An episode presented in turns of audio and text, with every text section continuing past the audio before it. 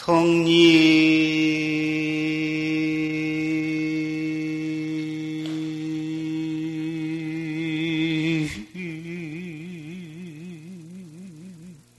장금 수판별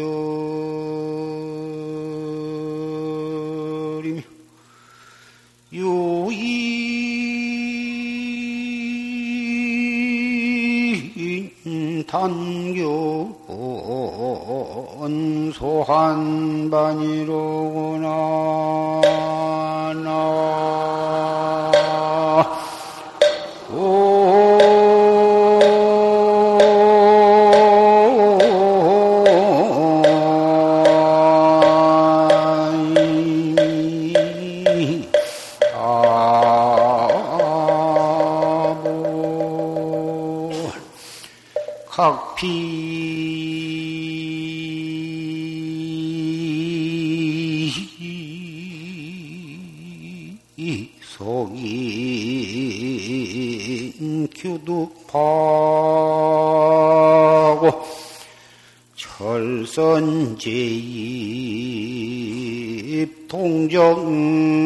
동정산이로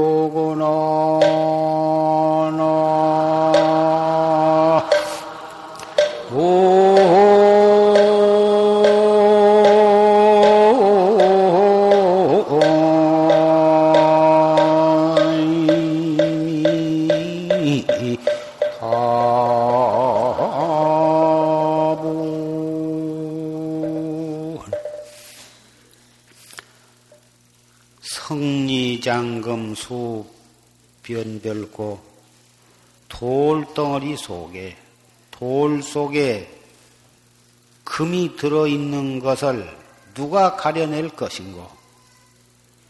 유인이 단견 소환반이로구나.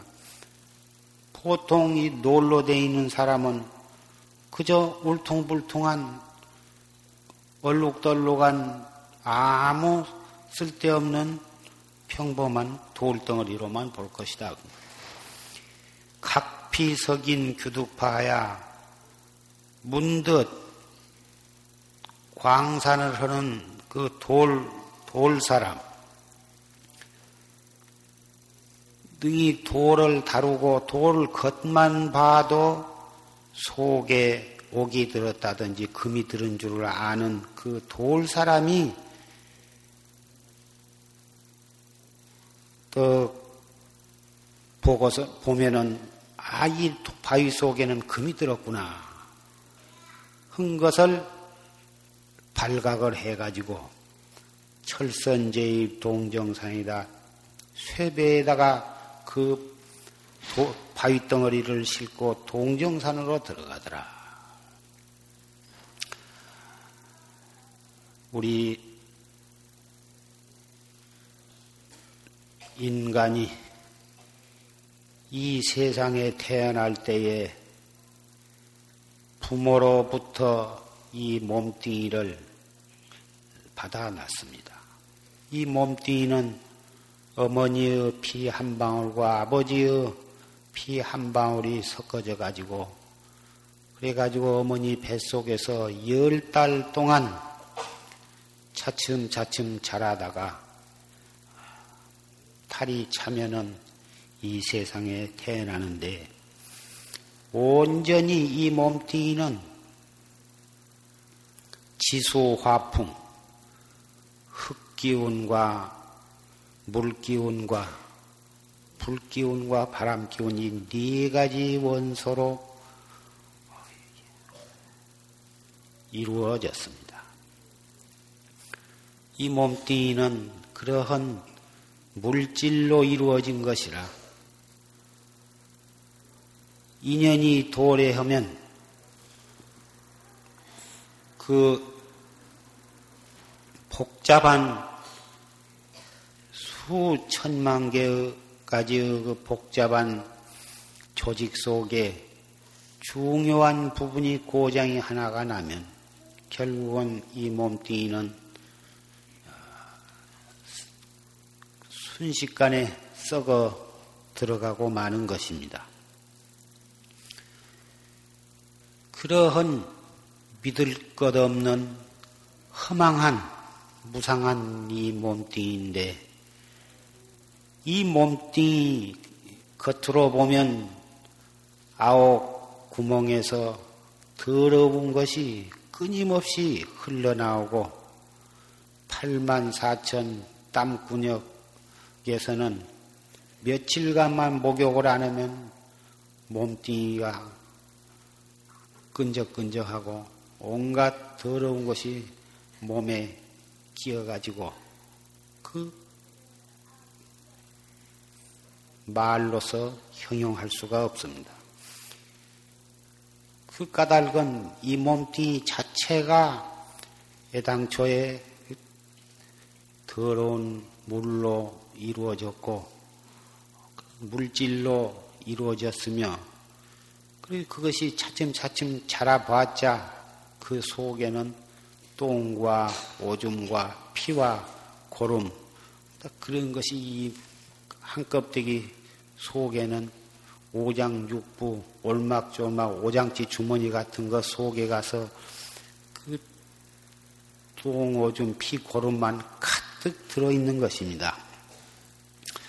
아무리 겉으로 보기에는 미인으로 되었고 그 거룩하게 생겼어도 그리고 아무리 좋은 화장품을 발라서 아름답게 예, 꾸며놔도 그 껍데기 속을 가만히 생각해 보면 참 다시는 정내미가 뚝 떨어지는 것입니다.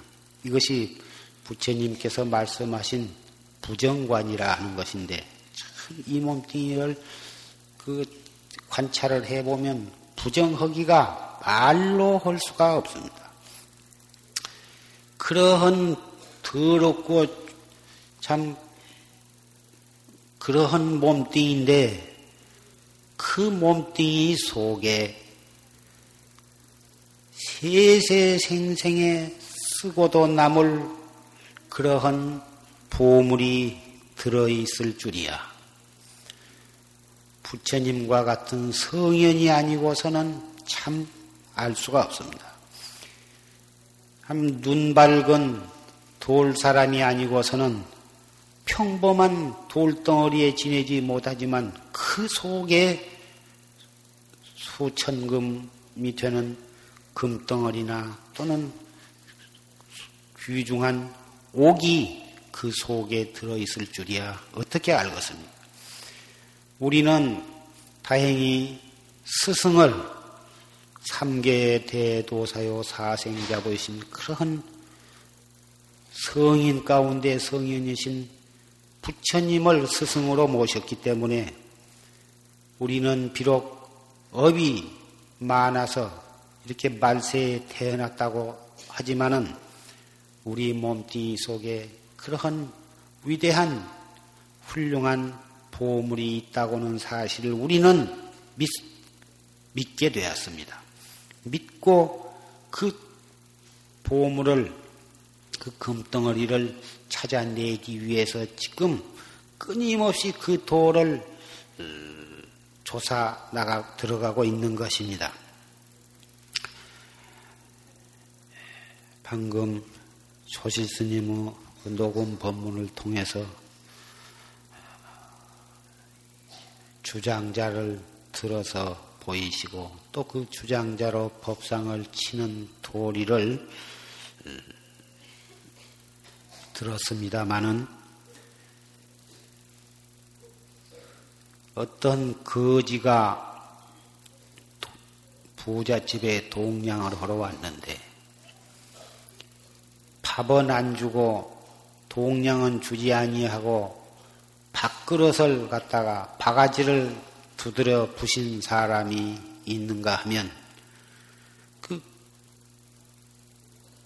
배고파서 밥으로 들어온 거지에게 밥만 한 그릇 주는 데 그치지 아니하고 그 거지가 영원히 일평생 동안 예, 행복하게 잘 살 수 있는 어, 잘살 수 있도록 해준 사람이 있다고 한다면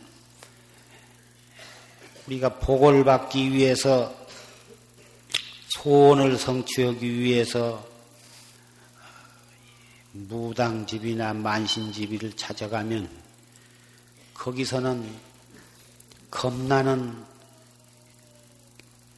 소리를 해가지고 구설해라, 치성을 뭐 어떻게 해라 해가지고 그 길을 갔다가 안 간 것만 또 못하고 두고두고 기분이 나쁘고 그 사람 시킨 대로 할 수도 없고 안 할 수도 없고 해가지고 본의 아니게 고통을 고민을 하다가 너무너무 불안하니까 나중에는 그 무당 시킨 대로 그 남편 몰래 며칠에 걸쳐서 뚱땅거리고 구설하고 아, 이래 가지고 나중에는 무당이 되고 많은 경우도 있습니다. 이건 바로 배가 고파서 밥 한 그릇 얻어 먹으러 갔다가 바가지까지 깨고 뒤지게 두드러 맞고 나오는 격이 되는 것입니다. 이것은. 정법문 중에 들어와서 이렇게 최상승 법문을 듣는 것은 밥 한 그릇 얻으러 왔다가 평생 동안 행복에 살수 있는 보물을 받고 평생 동안 바르게 살아가고 뭐, 살아갈 수 있는 바른 어, 길을 배운 데다가 비교할 수가 있습니다. 그러나 이 몸뚱이도 천하 없이도 이 세상에 받아나면 늙어서 병들어 죽게 돼요. 백년을 넘는 사람이 없고 또 권리나 재산이나 명예나 그런 인간의 그 없어서는 안 될 그런 것들도 인간 세상에서는 권리, 명예, 지위, 부귀 뭐다 그런 것이 참 그것이 없으면은 하루도 살 수가 없고 그것이 있어야만 그래도 이 세상에서 행세를 하고 사는 그런 것. 참 세상에서는 소중하다고 하는 것이지만 그것도 원하는 대로 되지, 되기도 어렵지만 설사 내가 원하는 대로 목적을 달성했다 하더라도 그것이 영원은 영원성이 없습니다. 5년, 10년 그러다가 결국은 그 권리라고 하는 것이 부귀영화라는 것이 자기 몸으로부터 떠나가 버리고 마는 것입니다. 재산은 일생 동안 잘 살고 2대, 3대 이렇게 내려가면서 대를 물려가면서 참 부자로 잘 사는 사람도 털어는 있지만 그건 그렇게 잘 사는 사람은 잘 살 수밖에 없도록 또 그렇게 지어 나가는 사람인 것입니다.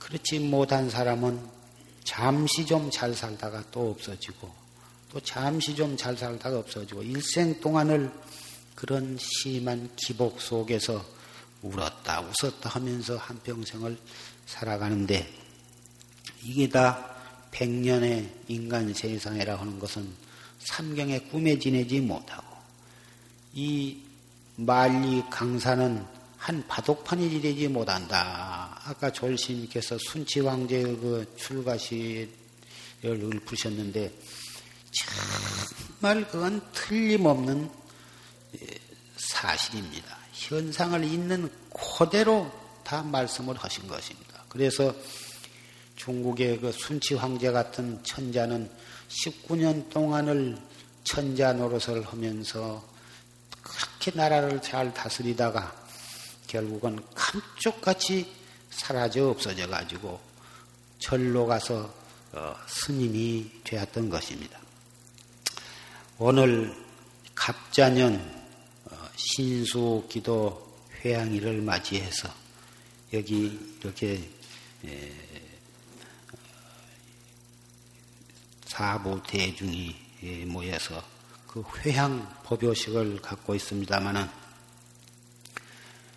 이 허망한 인간 세상에 태어나서 또 이 허망한 이 몸뚱이를 가지고 태어났으면서도 우리의 몸뚱이는 어, 설사 속에는 똥과 오줌이 가득 들었고 피와 고름이 가득 들었고 어, 시시각각으로 늙어가면서 가고 죽음을 향해서 치닫고 있다 하더라도 정법을 믿는 사람, 최상승법을 믿는 사람은 이 몸뚱이는 어떠한 보물에다가도 비유할 수가 없이 소중한 것입니다. 왜 그렇게 이 몸뚱이가 소중하냐? 이 몸뚱이가 있어야만 도를 닦을 수가 있기 때문인 것입니다. 도를 닦지 아니한 사람, 이 몸뚱이 속에 영원한 보물이 있다고 하는 사실을 믿지 않는 사람에게는 이 몸뚱이는 하나의 울퉁불퉁한 쓸데없는 돌덩어리에 지내지 못하지만 그 돌덩어리 속에 금이나 고귀한 보석이 들어있는 줄 안다면 그 울퉁불퉁하고 아무데나 굴러져, 굴러다니는 지내간 사인 발길로 차고 돌아다 보지도 않는 그런 돌이지만 그 속에 옥이 들어있고 금이 들어있는 줄만 안다면 그때부터서는 그 돌덩어리는 그런 무가치한 돌이 아니라 참 소중한 참 돌이 되는 것과 마찬가지입니다. 우리는 이 몸뚱이 속에 그러한 위대한 보물이 있다고는 사실을 우리는 믿고 알고 있기 때문에 이 몸뚱이는 참 소중하게 잘 가꿔야 하는 것입니다. 먹는 것, 잠자는 것, 행동하는 것, 이런 것을 다 여법하게 해서 어, 지혜롭게 단속을 하면서 계속 이 속에 있는 보물을 찾기 위해서 작업을 끊임없이 계속해야만 하는 것입니다. 그 돌 속에 금이나 보석이 들어있다 하더라도 그놈을 깨가지고 어, 찾아내서 그걸 잘 갖고 갈, 닦지 아니하면 아무짝에도 쓸모가 없는 것입니다. 우리 몸뚱이 속에 불생불멸한 그런 영원한 진여불성이 있다 하더라도 달 갈고 닦아서 그놈을 깨닫지 아니하면 개발하지 아니하면 내나 이 더러운 이 똥 자루에 지내지 못한 것입니다. 그럭저럭 오용락에 빠져서 수행을 하지 않고 그럭저럭 살다 보면은 6, 70, 7, 80 되면 늙어서 죽으면 화장하거나 땅에다 묻어버리면 아무짝에도 소용이 없습니다.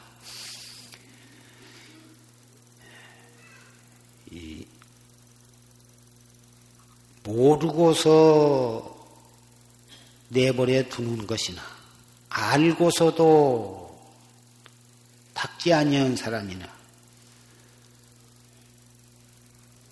결과적으로는 마찬가지입니다. 차라리 모르는 사람은 어떠한 기회에 그 알게 되면은 거기에서 신심을 내 가지고 열심히 닦을 가능성도 있지만 알면서도 반나 법문을 듣고 알면서도 팔심을 못하고 용단을 내려서 닥지를 못하고서 자꾸 핑계만 대고 뒤로 미루고 일이나 끝내놓고 나중에 허리라 나중에 허리라 자꾸 뒤로 미루고 그럭저럭 하면 그렇게 아주 습관이 되어버리면 아무리 법문을 들었자 들을 그때만 아유 내가 공부해야겠다. 아, 이제 내가 오늘부터 공부 좀 해야겠다. 이렇게 밤낮 생각만 그렇지 법당 밖에 나가면 또 마찬가지예요. 집에 돌아가면 또 마찬가지.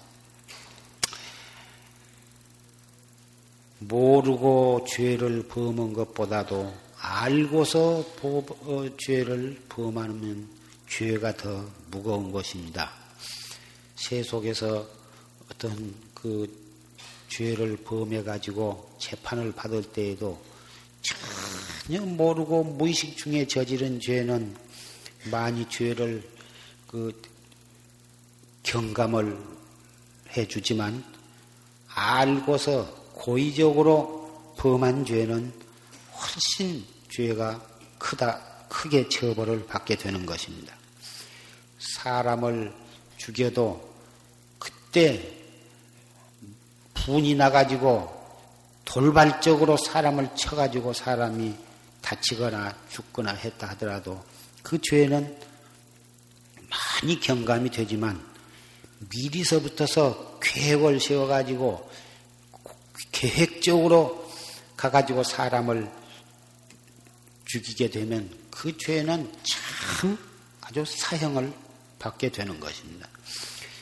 그러니까 그것을 미루어서 생각해 보면 이 몸뚱이 속에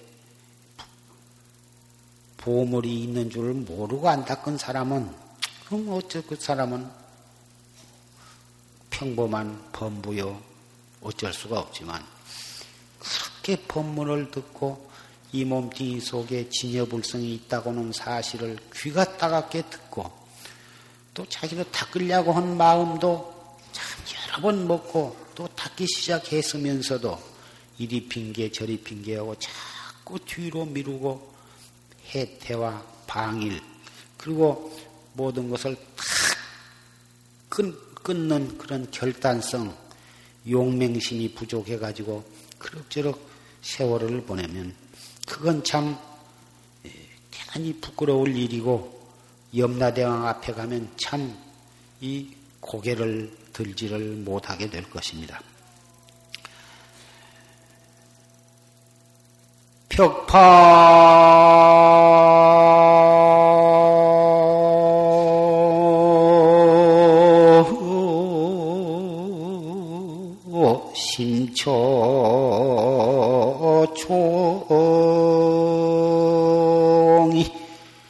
보이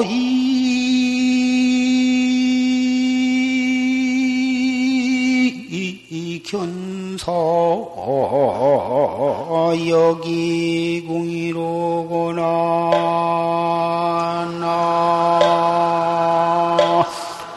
나심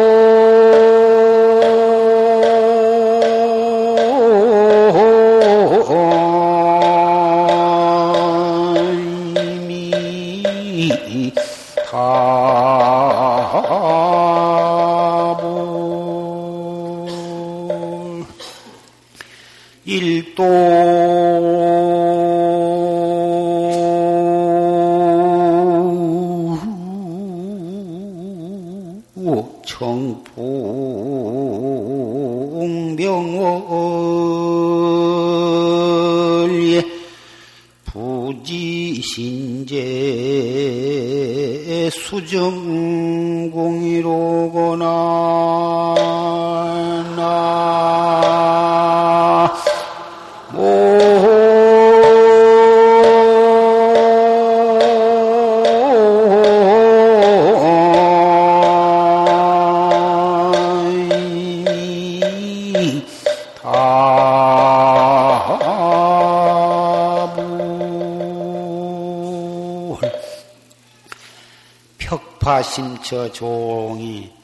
푸른 물결 깊은 곳에 고기를 낚는 늙은이가 포이견사 여기이로구나. 낚싯밥을 끼어서 낚시를 던졌는데 그 낚싯줄에 무엇이 걸렸, 걸렸는 모양이나 그놈을 자부댕이라고 무한히 자부댕이고 자부댕이고 그쪽에서는 얼마나 큰 고기가 걸렸는지 그, 그놈에 끌려가지고 마치 바다의 해밍웨이 그 바다와 노인처럼 그놈에 끌려가 내가 그놈을 잡았으니 내가 잡으댕기야 할 텐데 heb때 내가 그놈한테 끌려서 얼마를 끌려다니다가 기진맥진 해버서 아주 기절을 해버려. 일도 청풍명원리의 한도 때 맑은 바람, 밝은 달 속에 부지신제 수정궁이로구나 몸이 수정궁 속에 들어있는 줄을 몰랐더라. 그놈한테 끌려서 계속 끌려가면서도 자기는 자기 나름대로 안간 힘을 다해서 그놈을 끌어당기고 끌어당기다가 또 끌려가고 해가지고는 기절을 했는데 나중에 눈을 떠보니까 맑은 바람은 불고 달은 휘황창 밝은데 몸이 수정공, 용궁 속에 가서 턱 들어놓았더라. 우리가 마치 화두 하나를 타가지고 참선을 하는데 화두를 들고 또 들고 해도 계속 혼침이 오고 번뇌와 망상이 퍼 일어나 가지고 그 혼침과 그 번뇌 망상에 끌려서 공부가 되는 것인지 안 되는 것인지 되거나 말거나 그것도 따지지 않고 계속 화두를 들고 버티고 나가는 꼴이 마치 늙은 고기잡이가 낚싯줄에 끌려가지고는 온 파도 속을 끌려다니다가 기절해 버린 것 같다. 그렇게 기진맥진해도 그 혼침에 시달리고 번뇌와 망상에 시달리고 또 한편으로는 가정 문제로 시달리고 자식 문제로 시달리고 또 남편 영감한테 시달리고 이리저리 천 가지 만 가지로 시달리지만은 그런 가운데에도 끝까지 이를 악물고 화두를 놓치지 않고 그 속에서 화두를 챙겨가라고 말이에요. 그래가지고 기진맥진해서 마지막 숨이 꼴딱 넘어갈 때까지도 화두를 놓치지 않고 계속 나가다 보면 나 그래가지고 기절을 했다가 눈을 떠보면 더 부처님 계신 앞에 와서 앉아있게 될 것이다. 이것은 엇비차 우리가 도를 이루려면 한 번 죽었다 살아나야 되는 것입니다. 대사 1번을 해야 해요. 한 번 죽었다 일어나야지 그냥 멀쩡하니 편안하니 저 벽파 푸른 물결 파도 치는 속에 들어가지 않고 어떻게 큰 고기가 낚아질 것이냐 그 말이야. 여트디 얕은 무릎 뺏기 무릎 뺏기 안 차는 옅은 물가에서 큰 고기를 잡으려고 뭐 그, 거기가 큰 고기가 거기 있겠습니까? 피리 피라미 새끼 같은 것이나 잡으려면 몰라도 큰 고기를 잡으려면 깊은 파도 파도 물결 치는 깊은 바다로 들어가야 큰 고기를 낚지. 우리가 큰 깨달음을 얻으려면은 큰 신심과 큰, 어, 큰 신심의 바닷속으로 들어가서 큰 분심을, 분심과 용맹심을 가지고 화두를 들고 나가야 그래서 고인이 말씀하시기를 대의지하에 필요되오라. 큰 의심이 있어야 크게 깨닫는다. 그래서 큰 의심을 가지고 공부를 하려면 그만 큼 애를 써야 하는 것이다. 공부를 하다 보면 처음에는 곧잘 이 호흡하는 법도 배우고 처음에는 여대로 해 나가면 얼마 안 가면 내가 공부 기초를 내가 잡아서 공부를 잘 할 수 있겠다 싶은데 해 갈수록 참 공부가 잘 된 것 같지 않고 애를 먹고 처음에는 잠, 졸음도 잘 안 왔었는데, 나중에는 어떻게 그렇게 졸음만 퍼오고, 어, 영 공부가 작년, 그렇게보단 무엇이 좀 나아진 것이 있어야 할 텐데, 별로 나은 것 같지 않고, 잠만 덮어오고, 이거 공부가 되는 것인지 안 되는 것인지, 망상은 퍼 일어나고, 졸음은 덮어오고, 이거 이렇게 해갖고 공부가 된 것입니까? 몇 해를 공부해서 이제 상당히 신심도 있고 공부를 잘 하시거니 이렇게 생각하고 있는데 가끔 와서 아, 이 공부를 내가 옳게 한 건지 모르겠습니다. 이렇게 와서 참 하소연을 하는 보사님도 가끔 계시고 한데 이 공부라는 것이 그렇게 수월하게 누워서 떡 먹듯이 그래 차츰 차츰 차츰 차츰 점점 점점 공부가 잘 되어가고 그러한 성질이 것이 아닙니다.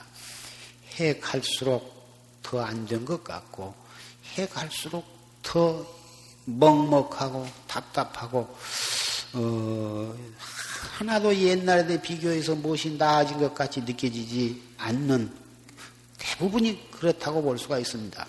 그래도 끝까지 놓치지 아니하고 망상이 일어나도 짜증을 내지 말 것이며 혼침이 일어나도 포기를 하지 아니하고 있는 기량을 다해서 신심과 지혜와 용기로서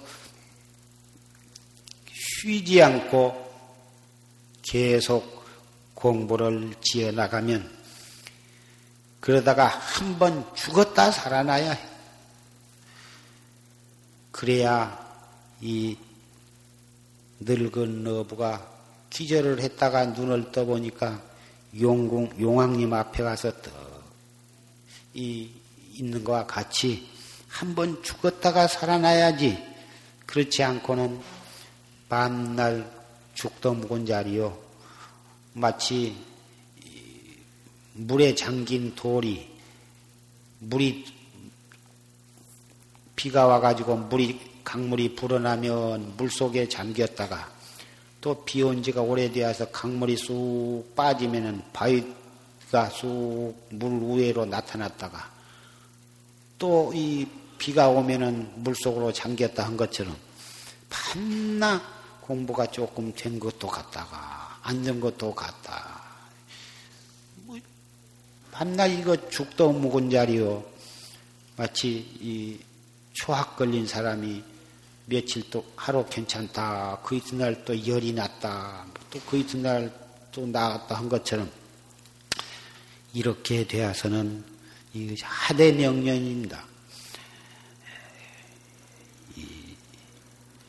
옛날에 다 도를 이룬 스님네는 부처님은 말할 것도 없고 역대 조사들 다 목숨을 바쳐서 참 이 피나는 정진을 해가지고 다 그렇게 지혜의 눈을 뜬 것을 우리는 부처님의 그 어, 인행 때 그 법문을 보아도 너무너무 소상하고 어 그렇습니다.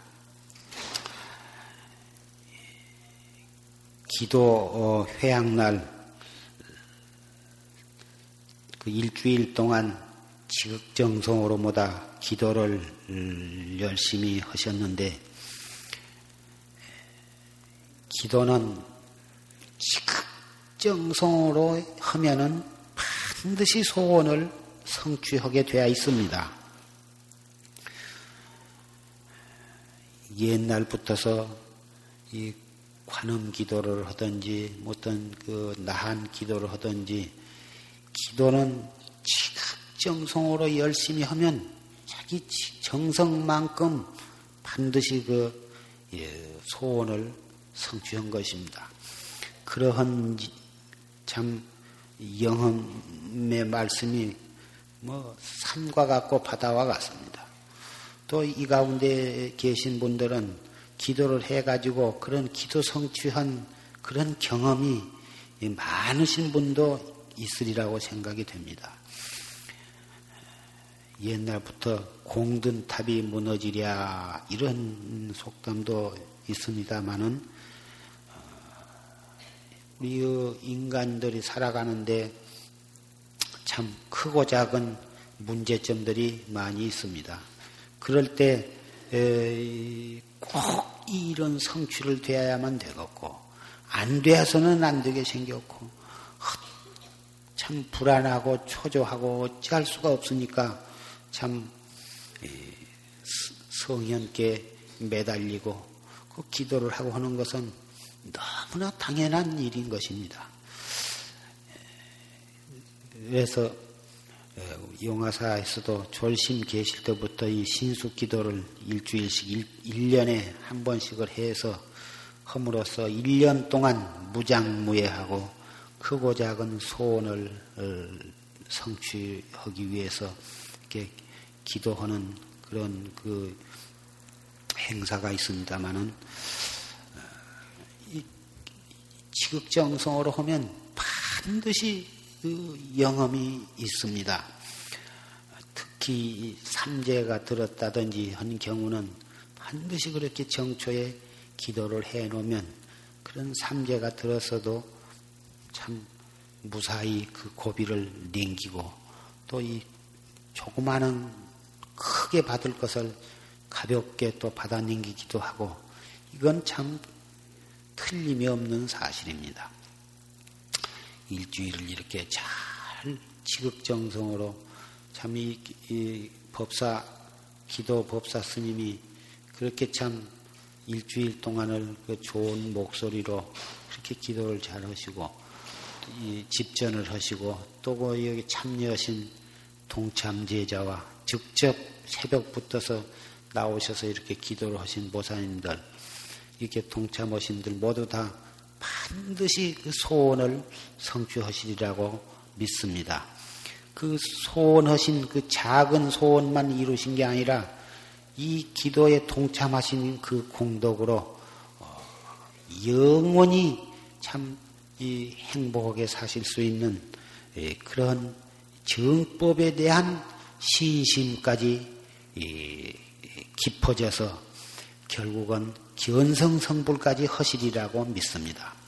반드시 그렇게 되실 것입니다.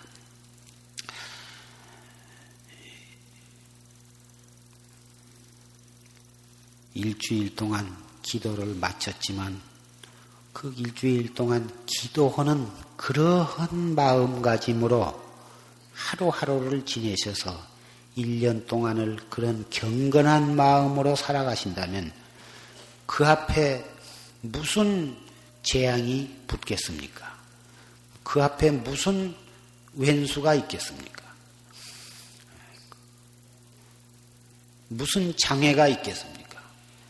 재앙도 없고 왼수도 없고 장애가 없다면 무슨 소원을 성취 못하겠습니까?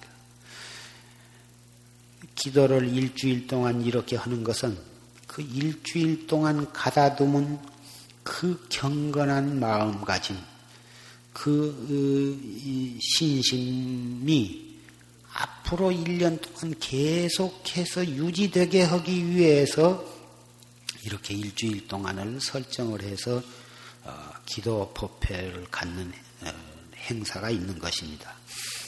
그리고 그 우리 중생은 어, 근기가 하열해서 한 번 결심을 해도 그 결심이 얼마 못 가서 자기도 모르는 사이에 풀어지고 또 깜박 망각을 하고 그래서 가끔 가끔 법회를 열어서 또그 풀어지려고 한 그 생각을 가다듬고 그 결의를 어, 다지는 것입니다.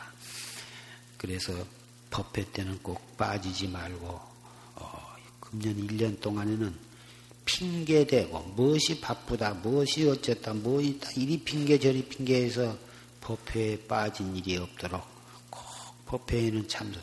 뭐 나가봤자 밤낮 한 생각 단속해서 이목고란 말 집에 앉아서 내가 환히 알지 뭐 가서 오고 가고 시간 걸리고 갈 거 뭐 있나 다 알고 있는 거.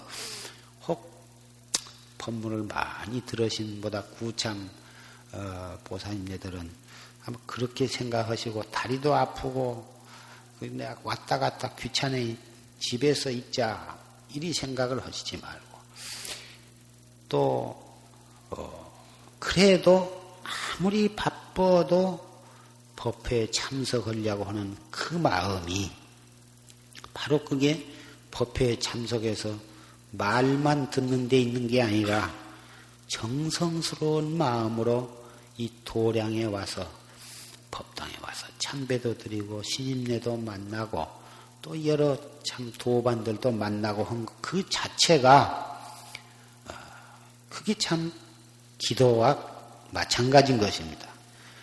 가끔 한 번 이 도량에 와서 부처님께 참배하고 가고 한 것 대단히 좋은 것이고 자기를 돌아볼 수 있는 기회를 갖는 것이고 자기 그동안에 잘못한 것을 참여할 수 있는 기회가 되는 것이고 또 앞으로 잘하려고 하는 결의를 다지는 것이 되기 때문에 될 수 있으면 법회에 빠지지 말고 나오시도록 부탁을 드립니다. 그렇게 해서 한번 다녀가면 그 다녀간 그 기운이 그 다음 법회 때까지 유지가 되도록 하루하루를 경건하게 지내는데 아침에 일어나서 한 시간씩이라도 조그마한 향 하나라도 피워놓고 또 정진을 하시고 어, 또 저녁에 자리에 들어가기 전에 또 한 30분이라도 더 정신을 가다듬고 좌선을 한 다음에 또 이렇게 주무시고 또 이 무슨 경 같은 것도 어, 금강경이든지 또는 이 반야심경이든지 그렇지 않은 고안경이든지 또 자기가 평소에 그, 그 일과로 하는 것이 있으면 그런 것도 한 편씩 읽고 이렇게 해서 하루하루를 그런 경건하고 엄숙한 신앙생활로서 하루하루를 그 살아가신다면 거기에는 아무 재앙도 붙을 수가 없고 설사 과거에 참 어, 대단히 큰 어, 죄업이 있다 하더라도 그런 그 경건하고 엄숙한 신심으로 하루하루를 살아가시고 이 정법을 믿고 참선을 해 나가시면 전생에 내가 지은 것을 아주 깨끗이 없어지지는 않고 않다 하더라도 가볍게 이렇게 떼와 넘기는 게 되는 것입니다. 이건 가만히 자기 자신을 반성을 해보면 너무너무 그런 것을 짐작을 할 수가 있습니다.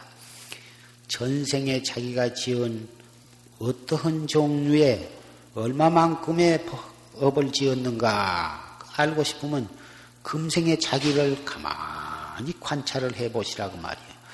내가 심술이 얼마나 심술궂은 사람인가? 얼마나 욕심이 많은가? 오용락에 대한 생각이 얼마나 끈질긴가? 여러 가지를 내가 얼마만큼 어, 마음씨가 착한가? 얼마만큼 신심이 있는가? 자기의 좋은 점과 나쁜 점을 냉정하게 자기를 반성을 해보면 전생에 무량겁을 지내오면서 자기가 지은 바를 짐작을 할 수가 있고 또 내생에 자기가 지옥에 갈 것인가 축생에 갈 것인가 또는 천당에 갈 것인가 또는 사람으로 태어나되 상중하 어떻게 태어날 것인가를 가만히 그것을 알고 싶으면 금생에 자기가 지은 바를 가만히 생각하면 자기가 이 욕심이 불같은가? 어, 시기 질투가 많은가? 남 잘된 꼴을 못 본가? 남편에 대한 강자가 심한가? 시, 시부모한테 효도를 했는가? 며느리를 고연히 들고 가서 못 살게 굴었는가? 친구 간에 돈 띄어먹고 갚지 않았는가? 남을 모략 중상해서 남을 못 살게 굴었는가? 남이 나한테 조금 잘못했는지 나는 참 몇 배를 더해가지고 복수를 했는가? 남이 나한테 잘못했지만 나는 그 사람을 용서했는가? 자세히 자기의 금생 일을 생각해 보면 또 내생에 자기가 어떻게 받아날 것인가를 알 수가 있다고 부처님 말씀하셨습니다. 또 틀림없이 그러리라고 나도 믿습니다. 하루하루를 그렇게 자기를 반성하면서 경건하고 무숙하게 자기를 잡두리하고 화두를 들면서 살아가시면 금년 1년뿐만 아니라 일평생 동안 어, 모든 어, 일이 다 평탄하고 어, 이 태평하게 도를 닦으실 수가 있을 것입니다. 그리고 자기 한 사람으로 인해서 그러한 마음가짐으로 살아가시면 그런 분이 집안에 한 분만 계셔도 그분 덕으로 온 집안이 다 태평하고 화목하고 행복하게 사시게 될 것이고 그분을 만난 사람이면 친구간이 되었건 선배가 되었건 후배가 되었건 그분을 만나면 얼굴만 쳐다봐도 그냥 모든 사람들이 마음이 편안하고 악한 마음이 없어지고 다 그렇게 되는 것입니다. 한 송이의 그 백합꽃이 화단에 피어 있으면 온 집안이 온통 향내가 풍겨서 풍기듯이 그렇게 되는 것입니다. 지금 여기에 참 사부 대중이 법당에 가득 계시는데 여러분들이 댁에 가시든지 어디를 가시든지 여러분 계신 데에는 향내가 풍기고 여러분 한 분 때문에 여러분의 주변 멀고 가까운 모든 주변에 그 향내가 풍겨서 예, 설사 업이 두터운 사람도 업이 다 소멸이 되고 싸우는 사람도 싸움을 다 그만두게 되고 어, 악한 사람도 악한 마음이 슬 또가지면서 착한 사람이 될 것입니다. 그러니 기도해 가지고 여러분의 조그마한 어떤 소원을 달성하는 것, 거기에 그치지 아니하고 여러분 한 분한 분들이 정법의 어, 사자, 사자가 되어가지고 어, 부처님의 어, 사자로서 온 세상을 어, 교화해 나가고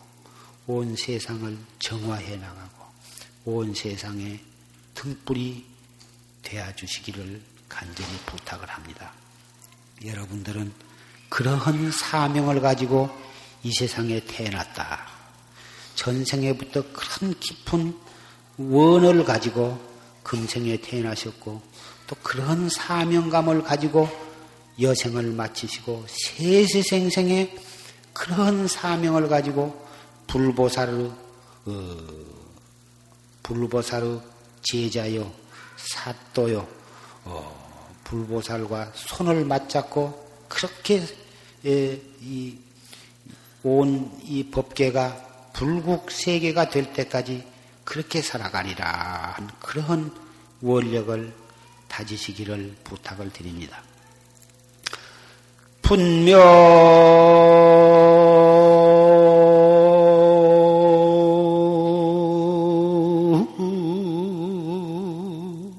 월산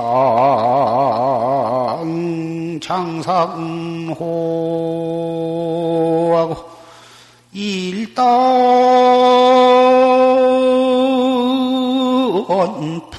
광 삭태하로구나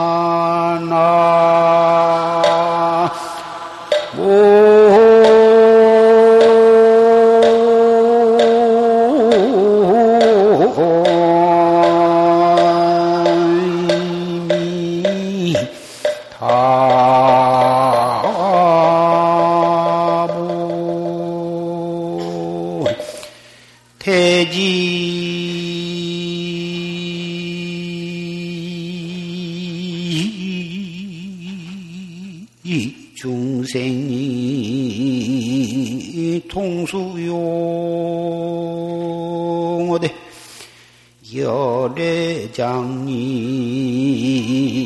폴레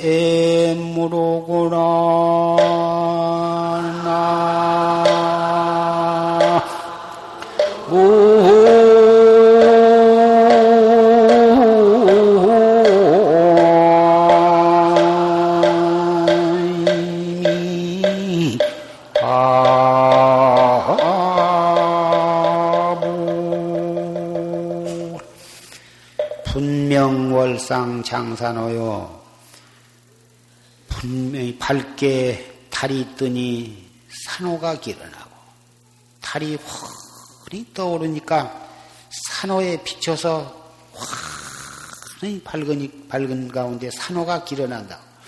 일단 풍광삭태어로거나 그 산호의 산호 자체만 해도 그 아름답기가 그지없는데 밝은 달이 떠가지고 비추니 그 아름다운 풍광이 온 대천 세계에 빛이 나더라. 대지 중성이 중생이 동수영이요 온 대징의 모든 중생들이 그 아름다운 풍광을 다 수용을 해. 아름다운 산호와 산호에서 나는 나오는 빛과 그 아름다운 달빛과 어울리는 그 아름다운 풍광을 풍광이 온 세계에 가득 차니까 모든 중생들이 그것을 다 같이 수용을 하더라고 말이야. 그러되 열애장리에 본래 물어오거나 열애장 가운데는 이와 같은 일이 본래 없더라. 생사 속에서 우리는 생사 없는 도리를 믿고 그것을 깨달라 증득해서 수용을 하는 것이 우리 공부해 나가는 과정이요 목적인데 깨닫고 보면 생사는 본래 없는 것이야. 무엇을 우리가 해탈해야 할 생사도 없는 것이고 어, 생사를 없는 도리를 증득할 것도 없고? 있는 그대로지. 그래서 이 열애장 속에는 본래 이런 것은 없는 것이다.